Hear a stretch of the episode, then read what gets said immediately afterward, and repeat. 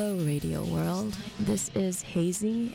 You are listening to CITR 101.9 FM. Broadcasting Vancouver's haziest since 1950.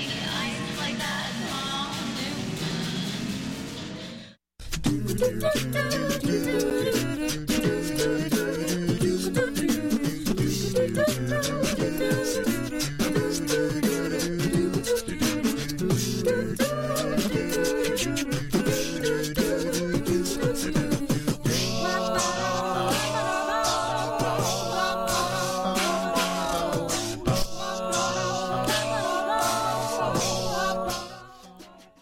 hello and welcome, everyone. This is the Arts Report on CITR 11.9 FM. I'm Jake Clark, broadcasting from the unceded territory of uh, unceded Musqueam territory. Excuse me, that is very relevant uh, of UBC's Point Grey campus. And today we actually have two special guests uh, coming in. The first of which is Corey Payette, the uh, author of a author, songwriter, theatrical impresario of uh, Le Fil du Roi. Les Fils du Roi. Am I pronouncing that correctly? Le Fils du Roi. Oh my good God, he's on air. Yeah. uh, yep, just waiting there on deck patiently for me to figure out how phones work. Um. How you doing, Corey? I'm good. How are you? It's nice to be here. Hey, it's it's a pleasure to have you. You've done some very impressive work recently. Actually, we were really psyched to have you on the show. And the Fil du Roi, that's it, it, it's an interesting concept. And I was kind of wondering if you could unpack that because it's a trilingual musical about Canadian history. And that right there is an impressive pitch to carry. Well, I think for us it was important to unpack some of the histories that we've been told that are mostly through the colonial perspective, the perspective of the, the people who, who were in the positions of power at the time. And so what we're looking to do is to flip that around and, and look at the story through the eyes of the indigenous people who were on the land at the time, uh, the, the Mohawk people who were tra- fur traders in that area at the time and speaking Kanien'kéha, that's the dialect of Mohawk that we used in the show. And then to see what that what that experience would have been like for people to to be living their lives, and then all of a sudden this group of young women from France arrive on these big ships, and what that that what that relationship would have been and then also to then see it through the eyes of those women who were coming over from from France to this new world and what courage it would have taken to be able to to go on that journey for months and months and months and then start a new life here in what we now know as Canada. So for us, the way into that story was through these three languages, uh, English, French, and Kanien'kéha, and and it's, it's been a really exciting process. And the Les Filles du Roi, that's the, the daughters of the king is the literal translation, right? The, the the brides of France, I think, is also what we were. I'm I'm trying to remember my my Canadian history. Um, Yeah, it was a, it was a program that was started um, by the, the King of France in, in 1665. They sent over, well, it's actually 1663, and they sent over hundreds and hundreds of women to to come to New France and all sorts of parts of Eastern Canada to begin to settle settle the area. And uh, and actually, just yesterday there was an article published in a in a, uh Montreal newspaper that talked about that there are over nine million uh, Canadians who are descendants of Les Filles du Roi. So I think that the connections that people have to this history, some people know about them, and then I think a lot of people just don't know that they're descendants of these of these early um, like these women who who went on this incredible journey across the, the ocean. And it's very interesting to me that these, because these are both perspectives that are pretty overlooked, that they're part of history, but I can't recall off the top of my head any uh, anecdote from their perspective.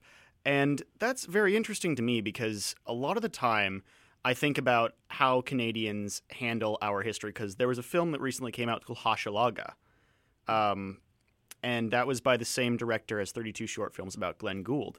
And that was sort of a magical realist kind of it's kind of a fantasia on the history of well that that settlement, probably dealing in some part around the same period of time. And that was very mm-hmm. interesting to me because we we know our own history to a degree, but even then, it, it sometimes to me feels like Canadians know American history better than Canadian history, and that we, in terms of our culture, maybe don't do as good of a job at preserving it or at least maintaining the narratives that for example the Americans do even though there are many similar and there are many similar and also many disparate narratives involved there. Was there any uh, and this is one of the stories to me that really needs to be told because it is it's part of that history. We hear about the brides of France but we don't we don't hear about that interaction. Like it's we know what it conceptually is. It, is there any other story for you or is there any aspect to this story that you think is just needs to be known specifically? Like something that drives you to tell this story well i think that for for us because so i'm a, i'm the the co-book and lyricist uh, alongside Julie McIsaac. And so Julie McIsaac is a, a, a, brilliant playwright and lyricist, and she and I uh, created like the story of the show and, and wrote all the lyrics together. I, I, directed the production, and I'm also the composer of all the music in the show. Um, but the the the idea that we were going at it from, and you're exactly right, that because there is only it's been so focused on one sort of side of the story that is that is very much a, a, a white male perspective of this history, you know, very educated uh, perspective of like at the time, right? That, that it's like an academic historical uh, view of these events. And so, really, in, in the years that it took for us to research this show, we've been writing it now for, for over three years, and we've encountered very little uh, concrete information uh, from the perspective of these young women or from the perspective of the indigenous people who were on the land at the time. And so that's really frustrating for us because we want to find the, the material that is, you know, the dramatic content, the stories from these, these people's perspectives that we're trying to highlight. But it just doesn't exist. I think we found one letter that was from a perspective of a fille and it was and it was like it could have been forged. Like it wasn't like a it wasn't like a concrete it wasn't like a concrete account. And so in in in fact, a lot of what we've had to do has been to retrace the steps, both by going on many many um, trips to this area of of um, the like southern Quebec, sort of uh, eastern Ontario, that is around Akwesasne. Uh, that's a reserve that borders Ontario, Quebec, and New York State, and basically spending time in that community with Mohawk people, talking about the, the language, learning the language, learning the Kanien'kehá:ka language, starting to unpack some of the worldview and complexities of that language and what it can tell us about some of the historical people of the time when, when people were speaking this language uh, all the time. I think that, that through that, we've been able to find character. Through that, we've been able to find like perspective that that wasn't in a in a textbook or in, in like a you know historical document uh, from the time, but that through other ways like language, it's been a really great um, it's been a really great way into the story from the perspective of these of these people. So, um, like for example, my my great grandmother uh, she her first language was Kanien'kehá:ka. So she moved to Northern Ontario from uh, this this uh, she called it Caughnawaga, which is an area of Indigenous territories just around Montreal. And so retracing that language and speaking that language with Kanien'kehá:ka speakers in Akwesasne, it's like I found such a deeply rooted connection to my own ancestors and to because there's only two generations between us. It's like my mama and my father are two, they, they both lost the language, they don't speak it. But then now I'm part of this generation that is reclaiming language and that is finding a way, even though we don't have all of the, the information and the history written down, but finding a way through that language reclamation to also uh, reclaim culture, to reclaim histories, and to reclaim a sense of, of voice and agency that our ancestors must have had at the time. And so that's, I think, that's I think a part of our work as as theater creators is about is about finding our way through in whatever way we can to get to the truth of that story. And now that's very interesting, especially considering your your last work, which was a musical, The Children of God, which mm-hmm. concerned residential schools. And this is what stuck with me from that was that I saw this a little bit ago. I remember what stuck with me though was that in the residential schools because there there was a deliberate attempt to to, to well they, they they they literally said kill the Indian save the child and the the priest in that one I recall referred to the language involved and that was um, Ojibwe Cree, I think. I, I, I'm, yeah, Ojibwe. Yeah, Ojibwe. There's Ojibwe in the piece and also Cree in the piece. Yeah. I'm, I'm sorry, I didn't I didn't recall the specific. No, no, yeah. One, but uh, it refers to it as gibberish, and that was mm-hmm. very interesting because there's this strong theme of communication there. And if you lose the language for something, what else do you lose? Like it's a very yeah Stoppardian question a little bit. Yeah. Well, I think that that that is a huge that is a huge part of it, I and I think I think a lot of what we hear today about language reclamation is that these languages are being lost and that they're languages that, that, you know, that are already lost, right? And what we have come to realize through this work of, of, of translating and working with the Native American Traveling College on the Akwesasne that we, uh, uh on Akwesasne that's, that's the Kanien'kehá:ka that we that we the Mohawk dialect that we use in the piece is that they have been doing this work for decades.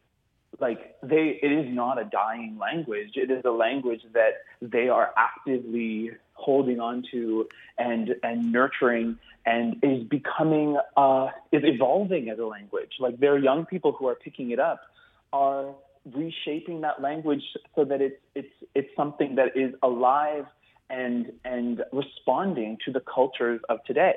And so it has been a fascinating experience and one that's actually hard to put into words because it isn't through this like an English and and sort of Western cultural perspective.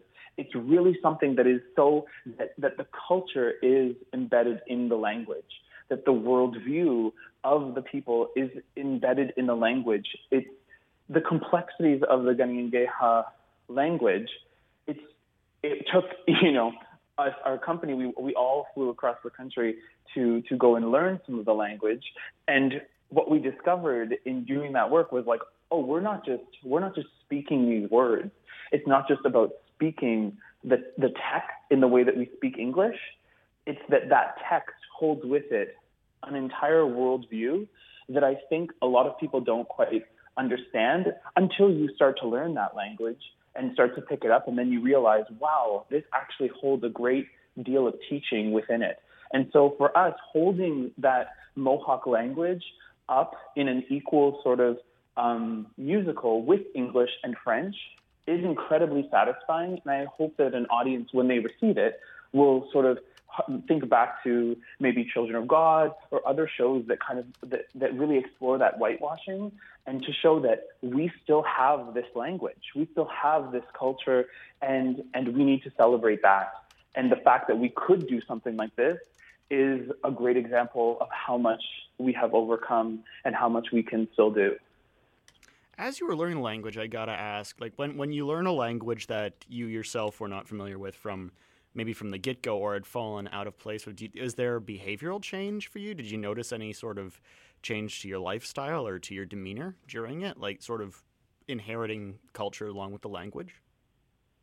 Well, we worked with Yawenda Mabel White, who's a, a Kanien'kehá:ka speaker in, on Akwesasne, who works with the Native American Traveling College. And working with her, she's 70 years old. She is she, her first language is Kanien'kehá:ka, and she spoke to us she would she was always cracking up and she was laughing at how terrible we were. Like you can't just pick up a language in a short amount of time. The languages take so so long to to to you know actually be, become uh, like in your mouth and in your in your way of speaking. But for me, it was it was inspiring to see how much joy it brought to her and to the whole community. The fact that it was like that there are these people from Vancouver who are doing this musical using this language, and it's exactly contributing to the work that they're already doing. You know, and so for them, we had a we had a public reading, so we, we shared the show with their community, and and they they made us food, and we had we had a, a conversation afterwards about the show and different things that perhaps we had missed or changes that should happen and all this, and it was it was it, that relationship. So what changed? You know, getting back to your question, is just that there was a relationship that formed. There was a relationship and a connection to the people and the language that I think will stay will stay with this whole company for a very very long time, and will stay with the show. And we hope that the audience who comes to see it will also feel that connection. And All right, that's that's pretty impressive. It's a pretty impressive statement, and I wish you the best with it. Where could we, where and when can we hypothetically see this if we're aiming to go? Well, we're at the York Theatre again, so the same theatre that you came to see Children of God at yeah. on Commercial Drive. Um, and so the show is it runs May 15th through the 27th. On, on the May 15th and 16th, those are previews. So those tickets are $20. So it's a, if, if there are any restrictions that people have for their finances or things like that, every ticket in the house is $20. And then we also have a pay what you can performance that's on May 19th in the afternoon, where it's like whatever whatever you can afford is like we're happy to to sort of have as many people come out for that. We also have an ASL performance. So for that for that show on the Sunday on uh, May 20th, uh, it will actually be the show will be in four languages. So we'll have English, French, Kanien'kéha, and ASL interpretation. So it's it's we have all sorts of, of uh, different activities that are happening around around the work, including talkbacks and all sorts of things. So um, it's running May 15th to May 27th at the York Theatre. People can buy tickets at thecultch.com. So um, we really hope that people will come out and, and support this uniquely Canadian work. Yeah, I, I hope so too. And I just when when I heard about this, I figured this is something that is just one amazingly impressive to put together because a trilingual musical about Canadian history is not something you hear about very often, and it's something I think we do kind of need because I, I, think, you know, there's well, it's huge. It's huge. The cast we have we have uh, 15 performers on stage, a cast of 11 with six, wi- six uh, a women's chorus of six. And and yeah, it's just like it, it, so far what people have been describing it as is like it's an epic storytelling, you know it's it's it grand in in the best way possible. So hopefully anyone who likes Children of God or if that reached people and they like the music from that, you know, Les Filles du Roi is a really great um, a chance to kind of deepen that experience and have a different sort of take on on this this history. Mm-hmm. And the music, sort of a for for those who might not have seen it, it's, music is sort of sort of a dark, folky, baroque kind of thing. Would you say?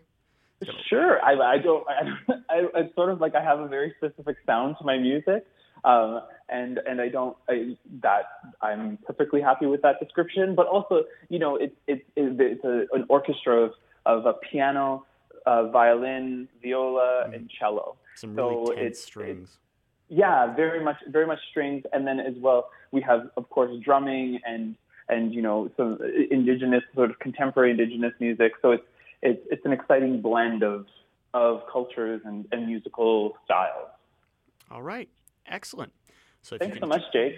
Hey, it was great to talk to you, Corey. Break a leg. Awesome. Thanks so much. Bye. Bye. Cheers. All right, that was uh, a, the fantastic Corey Payette about Les Filles du Roi. Roi. You know, you know, I did used to live in Quebec, but my pronunciation was, I guess, never that good. So, yeah. So, yeah, check that out if you can. You know, we get there has been a trend in historical musicals lately. I think, and that's definitely got to be something. You know, we owe it to that. Well, you know what? The Americans saw fit to give Andrew Jackson a musical, so this is, you know, sort of the least we can do regarding our cultural figures. I, I got to think about that because, like, I've been thinking about Canadian history a lot recently. Because uh, recently I've been sort of plowing through Chester Brown's oeuvre, and Louis Riel is his most famous thing. And this is the thing Louis Riel is a figure very cited as one of the most famous Canadian historical figures. I remember hearing about him maybe once or twice in high school, not once in university. And well, that that's the courses I took. Actually, I can't blame that on UBC. But I think that we need to become more familiar with our own history. I think we need to be able to tell those stories because, you know, that's that's what that's what makes this country to an extent what it is and what will allow it to become something. So, I think that's kind of what we owe to it. And with that, we'll have these messages, and uh, we shall return with more delightful fun in a minute. I'm your host Jake Clark, and uh, enjoy the PSA. Allow me to tell you about Unceded Airwaves. What's that? Isn't that some kind of indigenous radio show? It sure is. Tell me, are you down for decolonization? What? I certainly wish I could hear about indigenous issues, people, and events on the radio. You're in luck, because Unceded Airwaves talks about all these things and more every Monday morning at 11. Music from indigenous artists, and coverage of all the hot happenings in Indigenous art and entertainment. On CITR 101.9 FM. Oh wow. And they broadcast all this from the traditional, ancestral, and unceded territory of the Musqueam people? Find out for yourself. Mm-hmm. Monday mornings at 11. Or find episodes online at citr.ca. Today we're joined in the studio by the Cedar Program Youth. Where you are at?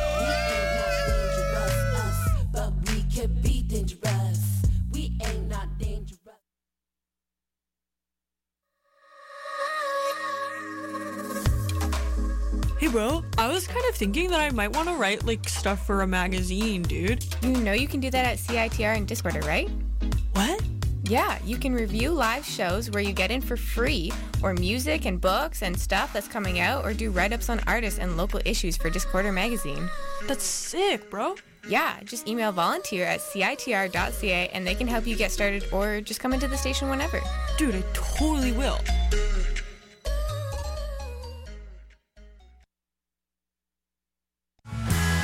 Discorder Magazine has been supporting local music for over 30 years. Thanks to the long-term support of the Rickshaw Theater, Discorder lives.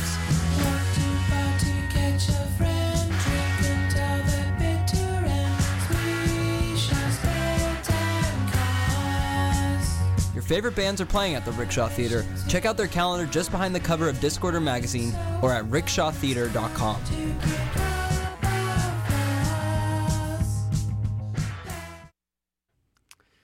Hello and welcome back. Short hiatus there. Uh, and, well, I'm still here. I'm still Jake Clark. I'm still broadcasting from the unceded, still broadcasting from the unceded Musqueam territory of UBC's Point Grey campus.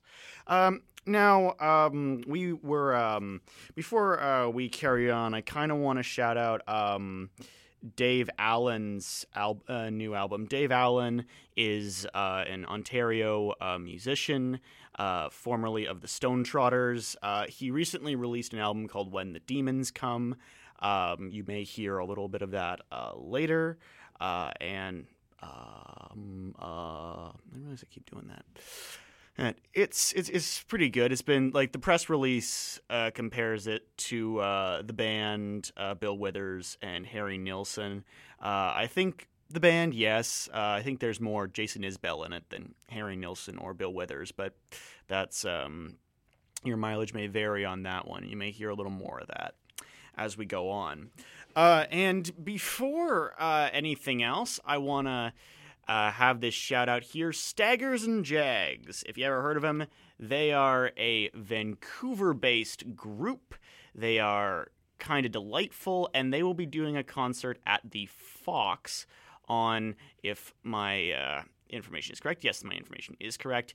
It is the 17th, and uh, it is uh, for their second album, Garbage Party, with funk punk soul band Devil in the Woodshack and the Swingin' Milk Crate Bandits. Uh, swingin' isn't in the name, by the way. It's just the Milk Crate Bandits. But the Swingin' Milk Crate Bandits, like, would I, I think that would actually help a little more. Uh, they are a Vancouver sextet. They are um, they sort of got a bit of a retro sound, you know, with a little bit of uh, a little bit of gypsy swing, freak folk, um, a little bit of like sort of uh, maybe a little Benjamin Bookery type of uh, punkish blues in there. Um, it, it, it's basically sort of kind of a, um, a mix of retro jazz act. Like if you if you like maybe postmodern jukebox might be worth uh, worth a shot. Like sort of not exactly down that road, but close to it. It's been described as soul music for cretins by the Vancouver Sun. Um, we're gonna see if we can uh, get you one of the songs next show. But uh, yeah, so check that out. You know. Uh, maybe pick up some tickets. Maybe the tickets are twelve dollars at Zulu Records or Red Cat Records, uh, and fifteen dollars at the door. Um, and today is actually kind of special for us because it is the debut of our uh, Ask a Smart Aleck segment. Um, and the thing is that when I checked the Facebook page uh, for a comment on it, uh, we had nothing there. Um, and I'm not sure that's a technical problem. You know, poor carpenter blames his tools, but um, we're I'm sort of I sort of got hands up here, so I'm just gonna kind of go off on this one. Uh, there's some things I've been thinking about recently. Some are more related to the arts than not, but you know, it's it, it's a culture thing.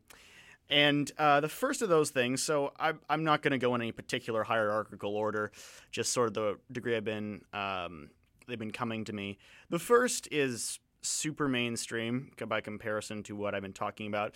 Is the new uh, new Post Malone album. Uh, so Post Malone is a strange figure uh, to me. Uh, and I mentioned a couple shows ago before in that particular tangent that I don't really get trap music. I don't really get that trend, and that's a trend Post Malone is definitely riding on. He's definitely uh, co-opting on that. I don't think he's been doing it particularly gracefully. Um, I will say in the interviews he seems like a chummy guy, but that you know again that that doesn't necessarily mean it's warranted. Uh, Stoney as an album, I thought was basically an album of novelty songs. I watched a review of it, uh, and then I checked it out, and it, it, it, a lot of it was White Iverson, which is a song I just didn't get, just repeated over and over again. Uh, and there were some songs though, uh, "Broken Whiskey Glass" is the one I'm thinking of, where he sort of has this. He's from Texas, and he's going for this sort of guitar driven singer songwriter kind of thing. He was in a metal band before he was famous, and he's a big fan of Bob Dylan. And that goes a lot of weird ways to get him where he is. So when this guy releases an album called Beer Bongs and Bentleys, which is what he did, that's what the album's called, uh, I was not expecting a lot. Um, I wasn't expecting anything actually, because just saying the phrase beer bongs and Bentleys, that just sounds like the Chainsmokers to do list. Uh, but the thing is, I checked this album out. Um, it's not all good. It's it's not a it's not a classic, but it was surprisingly good. Like I, I will say, surprisingly good in that I didn't expect it to be good. Like Stoney was a slog of things that sounded the same. Um, and the thing about Beer Bongs and Bentleys is I could tell the tracks apart. Like that's what I'll say about him. And some of the songs were actually kind of kind of catchy.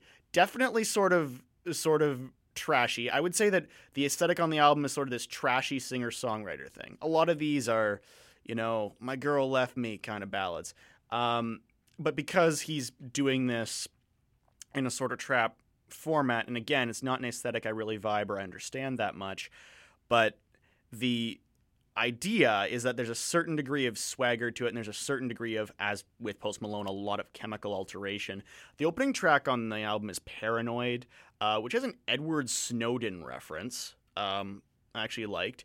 The second track is called Spoil My Night with one of the idiots from Rae Sremmurd on it. Uh, and um, uh, the, the, the song has a really catchy but also really trashy vocal harmony on it.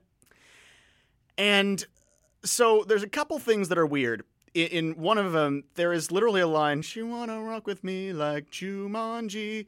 It, it was, it's, and then Post also um, says he uses boobies in a lyric to describe, uh, and like I, I, I get annoyed when people rhyme "girl" with "world," but it was just baffling to hear the word boobies, which sounds unnatural for me to say in in a song that you had to think about, that you had to think about recording and then just put on there. And then to actually do that with one of the the the better vocal harmonies I've heard from this sort of depression pop genre in a while. Um so yeah, that was weird. And there were other songs on it that honestly, like I, I, I haven't really re-listened to it because it, it's not that good.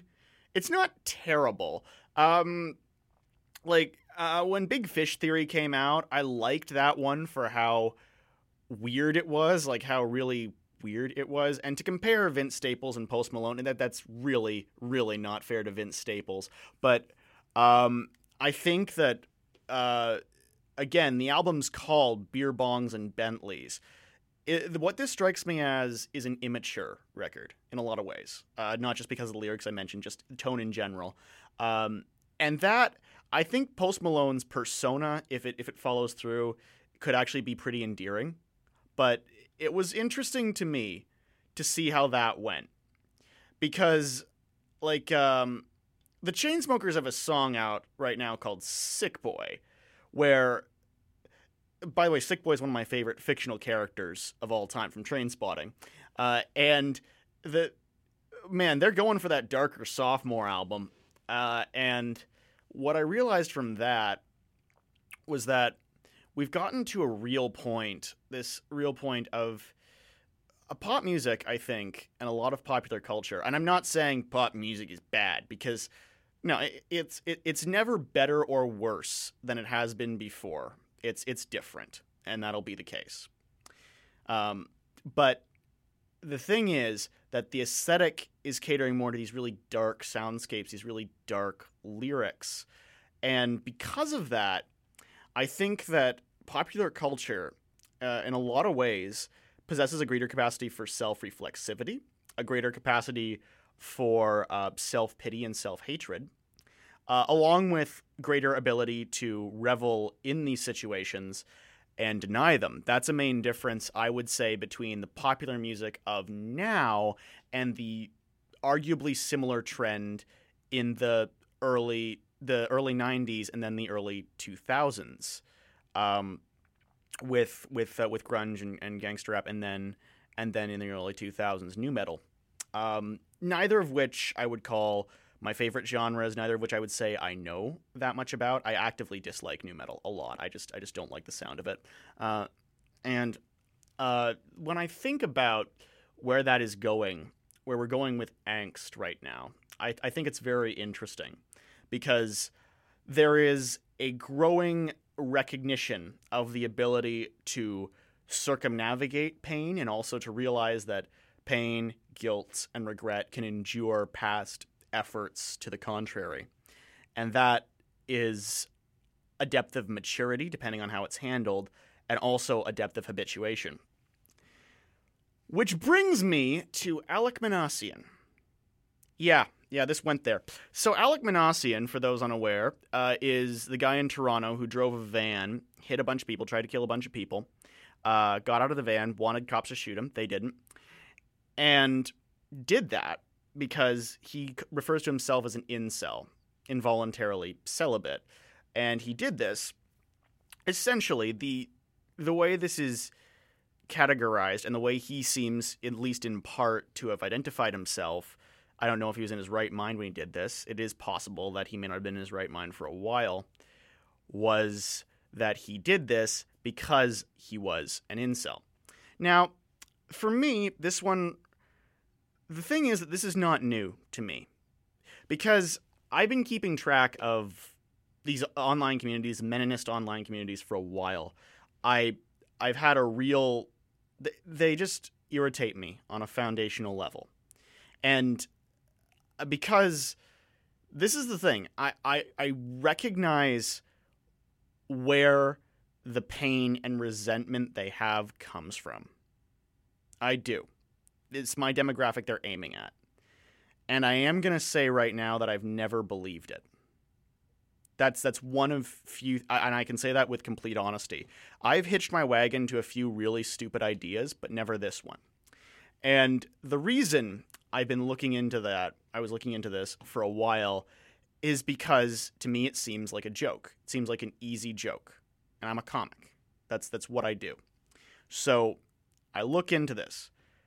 And I realize very quickly, like th- this is what I realized over three years ago, was that the joke is not only too easy, it's it's too pathetic to make. And the reason why it is that way is because a lot of this is categorized on both sides, but especially especially the incel community, especially the surrounding communities, there is a brutal tendency to categorize people, categorize actual people, and disregard the agency of human beings. So essentially, this goes back to me, because this is not the first time this has happened. Uh, the uh, one thing that will be mentioned a lot and has been mentioned a lot already is Elliot Rodger. Elliot Rodger was a man in Santa Barbara, California, I believe, uh, who now this is American, so he had a car, but he also had a knife and a whole bunch of guns. And he killed, I think, about six people, wounded 10 more, tried to shoot up a sorority. He failed to do that and just went down the, the road. And he, I think, he checked himself out. Um, he had a manifesto that was posted online. Um, and when I start, I, this was what showed me how pathetic this was. Because I wanted to do a stand up routine on this guy. I figured that, you know, you punch up. And if you've killed people, if you've killed people for this reason, if you've killed people for really most reasons, maybe any reason, you invite that kind of target to yourself when you've killed innocent people. No. No, you've you've you've exhausted the capacity for pity. But when I looked at this, this is the thing. You realize how vividly pathetic it is. Like it's pathetic in a way you can't ignore. There's this core of isolation and pain that everyone has the capacity to experience. And the sad thing, the saddest thing I realized from this, is that the only difference between feeling this and doing that, and feeling this and turning it into something else, is a frame of reference. The reason this community lives and has lived for so long is because that frame of reference. The frame of reference they've in part created, the frame of reference in part from the fact that they're dealing with the cultural equivalent of having bought a jalopy and getting mad about not being able to drag race with it, is where they're at. Members of this community, um, you could call it the red pill community, you could call it the MGTOW community, but that, again, both of those things, you're near the target, but you're not on it. And you can say that there's these self affirming systems. And the thing about incels, the incel community, I, I really don't like this term, but this is the term that is going to be used. So it, it just for clarity. There's this adherence to what Minassian put on his post were Chads and Stacy's. So these guys essentially believe that there are Chads who are wealthy slash handsome or both men who have sex with all attractive women, who are Stacy's, arguably all women, according to this. And all people fall into these categories to the exclusion of all other human characteristics. And because of that, there's this feeling of victimization, this feeling that they are cut out of it. And these forums, some of the forums here, I haven't been on a lot of these. I've only read about it because I don't have the energy to do it. I don't have the psychological energy to put myself through that. Basically, the few I've been able to stomach, this is just these deeply resentful, deeply angry, in many cases, deeply impotent, and I mean that psychologically. I can't speak for physically, and I won't make a joke about that. Although I kind of just did. And the defining attribute is this sense of entitlement is a phrase you're going to hear a lot, but it's true. And this desire for restitution for something that you can't give restitution for. You can't say it's deserved. Because the thing is about John Barrymore had a great line about sex. Sex is something people think about for 90% of the time and spend 1% of the time actually doing. And I think his figures are optimistic in that respect. And you can't think about it that much maybe. Maybe that's not a right thing maybe that's not the correct thing to do. And if you're in this case of extreme isolation and extreme pain you probably shouldn't. You should probably have better ways to distract yourself. But that's not a solution the thing that struck me the most about this is the sense of infectious loneliness and pain and there's so there's an article out there called radicalizing the romanceless which is a really terrible title right now really is but when you have that idea, it's this article, which is, I think, it's a it's a well intentioned attempt to. This was not. This was written a, lo- a while ago. I, I think it was even before Elliot Rodger. Is an attempt. It's by a guy. I think he's a medical professional. I'm pretty sure he's American to deal with this. And his example is that feeling this does not necessarily mean a desire to hurt people. It means there's a notion, a perception of an injustice, which I think is facile. But his argument there is that this perception is something that does not benefit from being persecuted. And here's the thing Alek Minassian deserves every bit of abuse he gets. Like I'm, I'm going to put that out there right now. He killed innocent people. He's gone. No, you don't. You don't deserve pity. After you take the lives of innocents, you don't. There's no excuse for that. You can argue that if you can argue that there's no, I, I can to an extent argue that there's no moral value to murder at all. And the only thing stopping me from that is the premise of justification, which is also the premise of un, uh, is also the premise that there is no innocence. So if you take the lives of innocent people, you deserve anything and everything the universe throws at you. Now, that said, the thing that is most alarming when you when this comes around is that people have rallied around this, as people rallied around Elliot Rodger, as people have rallied around people who did violence towards this, because there is this notion of resentment, revenge, and restitution. We'll call it the three R's. Wonder if anyone else has gotten onto that. Which brings us to Charles Guiteau. Now, this is a bit of a weird anecdote, and it kind of disproves my earlier point about American history, but it's relevant.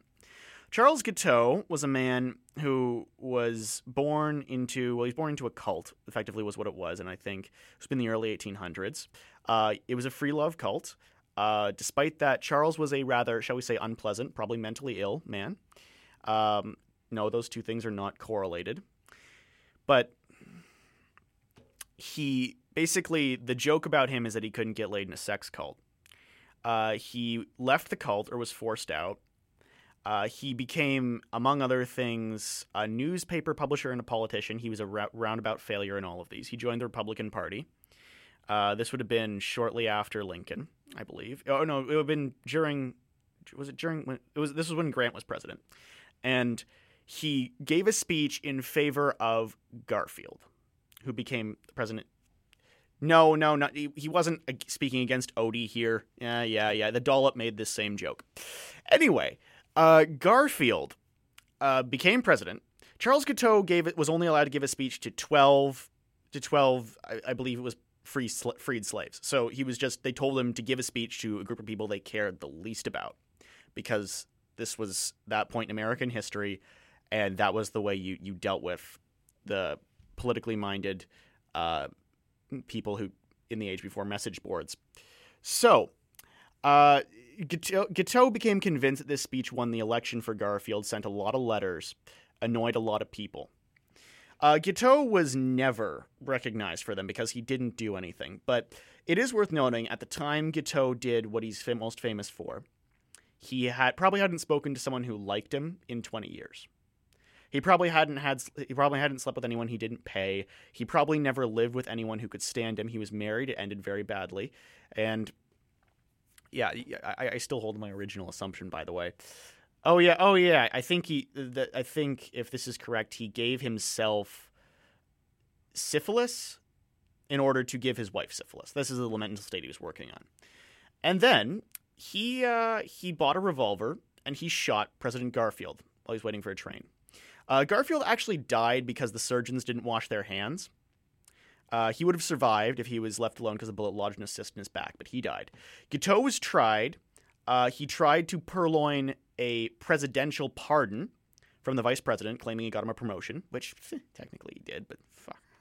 And he uh, he argued loudly with his own lawyers when they tried to get him acquitted for insanity. Not acquitted, sorry, but ameliorate. They tried basically tried an insanity plea, and he yelled, "I'm not crazy," which is a great way to prove you're not crazy. I apologize to those wearing headphones. So then, Guiteau, uh, he was hanged as you know, he shot the president. Fair enough. But here's the thing Guiteau was a person who was, and I would say by his own agency, alone. And that isolation drove him.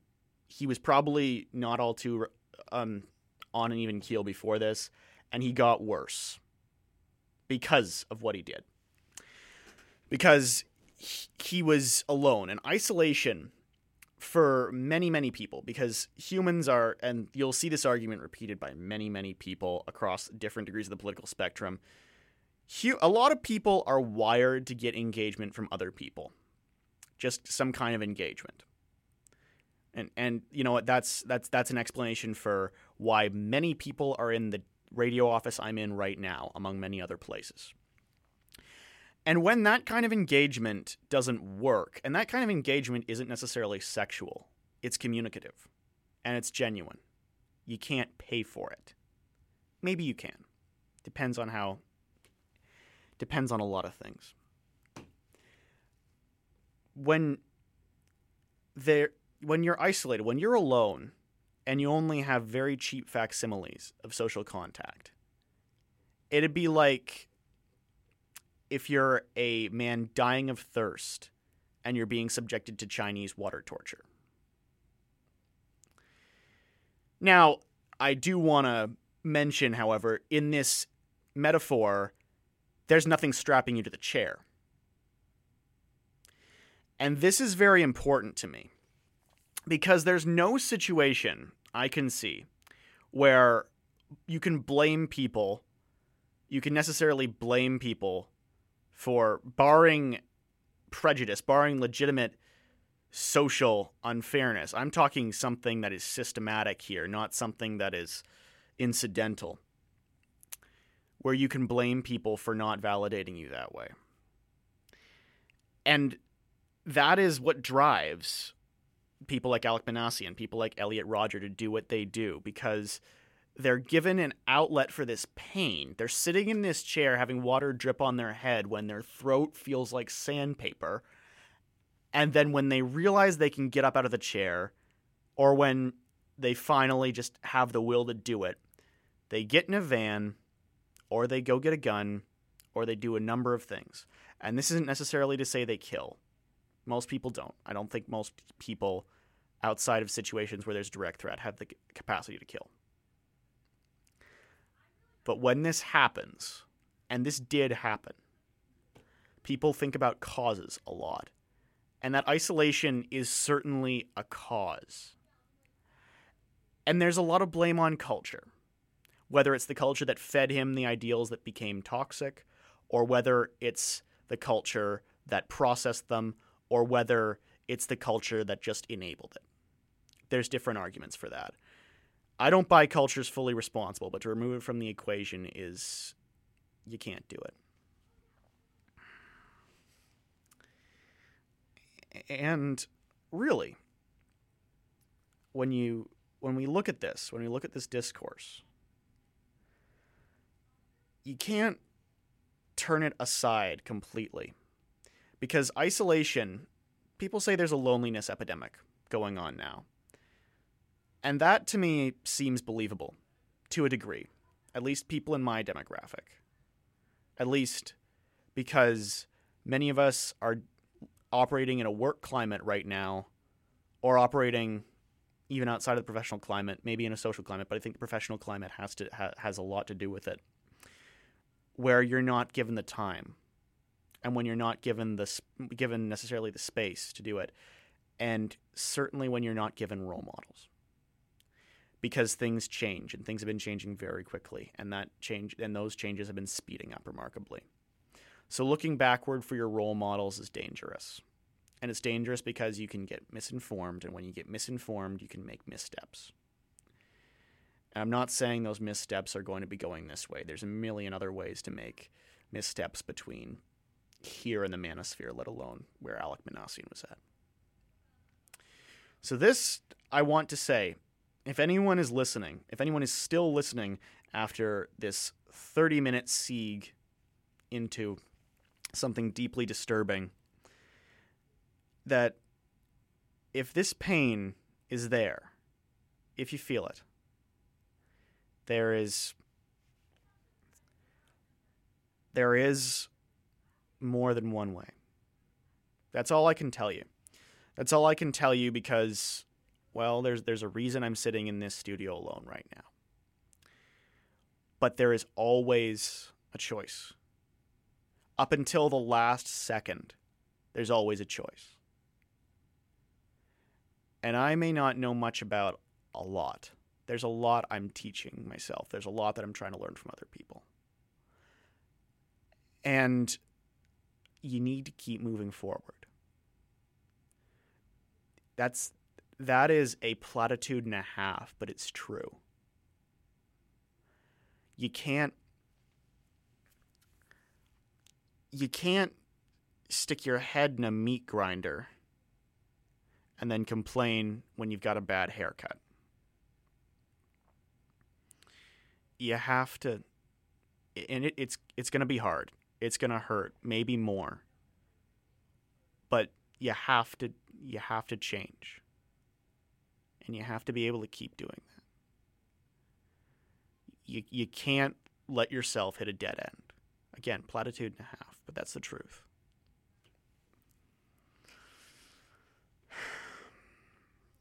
It's really all I have to say for this. If I could if I could play you out to something to something good, to something related to this, I, I would. And I will try.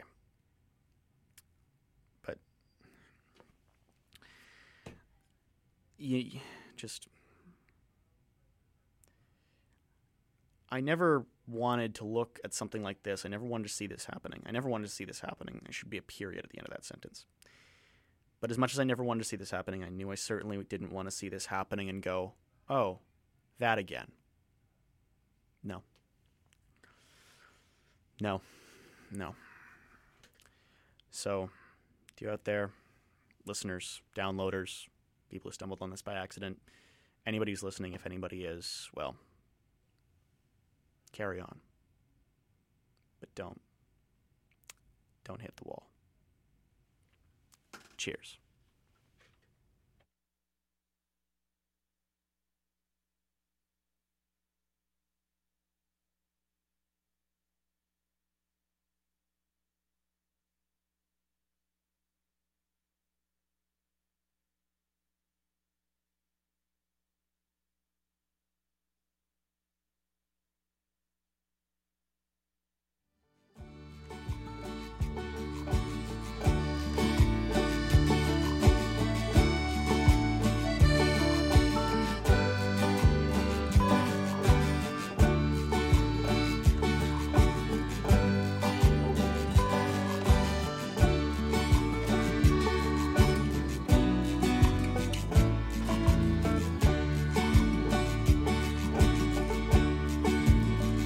I've seen the waterfalls and how the blue sky cracks.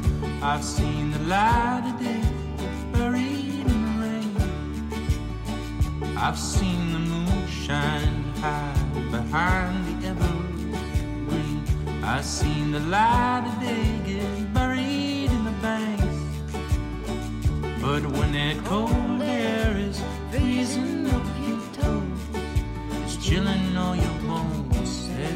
darkness sets in. Well, here's today and all the troubles it may bring, hidden just like needles in the hay. And here's the fall and how to rise up from it all. Today I'm throwing yesterday away. I've heard them tunes playing those summer tunes. I've seen a little piece of heaven in the winds. I've seen the moon shine high behind the evergreen. I've seen the light of day go dancing in the rain. But when that cold air is freezing up your toes, chilling darkness sets in. Well, here's today and all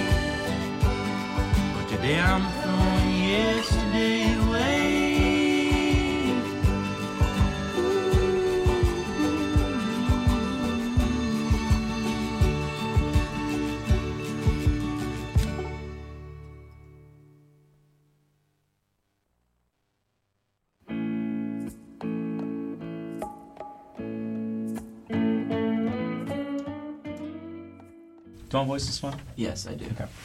Do you want me to voice it? I can Yeah, voice yeah, it. please voice That's this the one. wrong mic. I forgot. You f- dip. I can't believe I put up with this. And I asked for a grape soda, you asshole. Okay. Due to a labor dispute, CITR is missing its star voice actors. That means if you're interested in producing PSAs, advertisements, and various other promotional wonders for airplay on the radio, we need you. Learn how to get involved with CITR's production department and all other facets of volunteering at CITR and Discorder Magazine at CITR.ca. Programming, photography, media training, and more. Plus, a guest star in the lounge.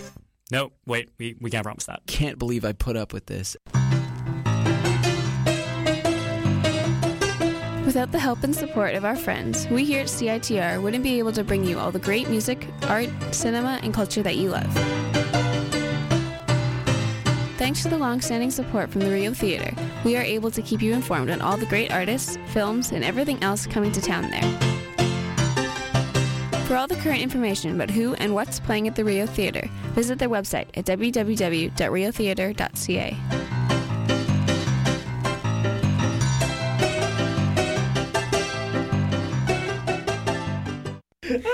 All right, I'm gonna do it. I'm, not- gonna, wait, I'm gonna do it raw. I'm about to spit Yeah? in this mic like freestyle elfin, you know? Okay, okay. Wait, hold on. Does this make sense? no, but who cares? All right, let's go. Finally, we. You're not even gonna last. All right. Victoria's pretty good, not bad festival, fountain, just back from France.